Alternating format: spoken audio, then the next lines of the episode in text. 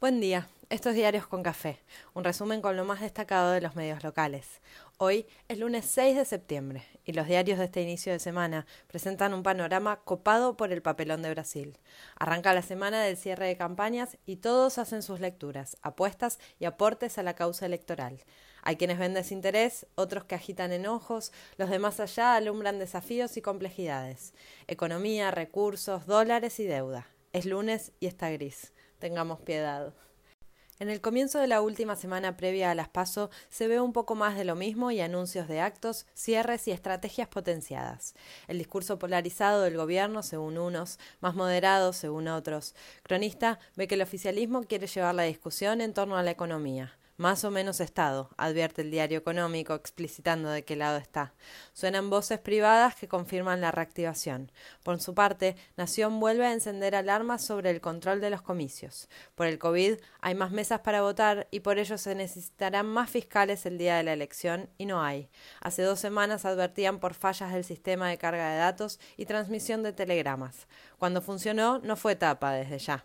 Ahora faltarían controles. También siembra dudas sobre el respaldo de los intendentes a Tolosa Paz y advierte distancia del espacio de CFK, pero se agendan actos y los discursos se alinean con la unidad. ¿Qué pasa en Santa Fe y en Córdoba? ¿Cómo queda el Senado y diputados? Mañana hay cierre en Lugano del Frente de Todos porteño. El miércoles, actos simultáneos en la provincia con eje en Mar del Plata. Cierre con todos juntos en La Plata el jueves. Fondos para la provincia, insiste Clarín. Todos los recursos, intelectuales, discursivos y económicos, para seducir a los indecisos, como siempre. En el frente opositor se distribuyen estrategias. Milei se viste de rockstar y estuvo en Parque Lezama. Asusta a varios y enfervoriza a sus minorías intensas. Espera que los votos concretos confirmen su momento de gloria. ¿Será? López Murphy insiste en que es el verdadero opositor al gobierno. Macri volvió a criticar al presidente y lo acusó de mentiroso serial desde la pantalla de TN. Reitera que el modelo es el de Nicaragua y Venezuela y parte del discurso que lo llevó a la presidencia se despliega sin mayores ajustes. Insiste con la comparación de los niveles de deuda y confiesa que comparte ideas de Milei. La pelea por los búnker de la noche del domingo sigue sin saldarse y será dividida nomás. Denunciaron a Rodríguez Larreta por uso indebido de datos de la línea 147 para hacer campaña electoral a favor de Vidal. Fernando Iglesias dice que votaría por Bullrich y el 2023 se adelanta en el calendario. Alfredo Casero circuló un video con su estilo más enojoso, pintando un pene en un afiche de Santoro. Pero la violencia siempre es del otro, ¿no? Respecto a la situación sanitaria, los casos siguen reduciéndose. Ayer se confirmaron 67 muertes y 1.397 nuevos contagios. Baja el ritmo de contagio y la campaña de vacunación mantiene su intensidad. Pero Clarín destaca que aún hay 6 millones de personas que no recibieron ninguna dosis. Hoy reabre la Biblioteca Nacional con 30% de aforo en salas de lecturas. Nación advierte que baja el número de testeos que se hacen y los expertos piden sostenerlos. La oposición denuncia beneficios impositivos para el laboratorio que hace la Sputnik en el país. En los diarios económicos miran qué pasará con los dólares que ingresan de la cosecha, cuánto entra al central y cuánto hay que poner para mantener el dólar en la previa electoral.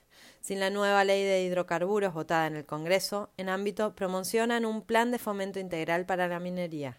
El gobierno oficializó aumentos en los precios de los biocombustibles. Los diarios económicos ven buenos rendimientos en las inversiones de pozo. En Clarín, advierten por los juicios iniciados contra el Estado por las fórmulas jubilatorias de tiempos de Macri, la emergencia dictada por el gobierno actual y las fórmulas aplicadas hoy. La Nata chicaneó con la justicia que volvió a atacar al gobierno con los últimos fallos y plantea que es porque lee encuestas y ve al gobierno débil.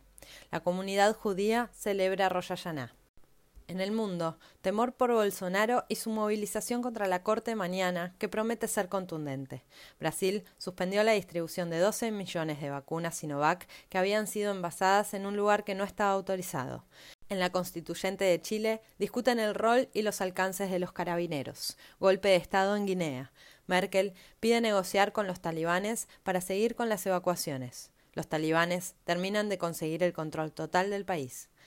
Completa el triste espectáculo de Brasil. Protestas, interpretaciones y memes. Muchos memes. Los jugadores ya están en Argentina y la mayoría apunta a Bolsonaro y su uso político. El liderazgo de Messi, su foto con Neymar recorre el mundo.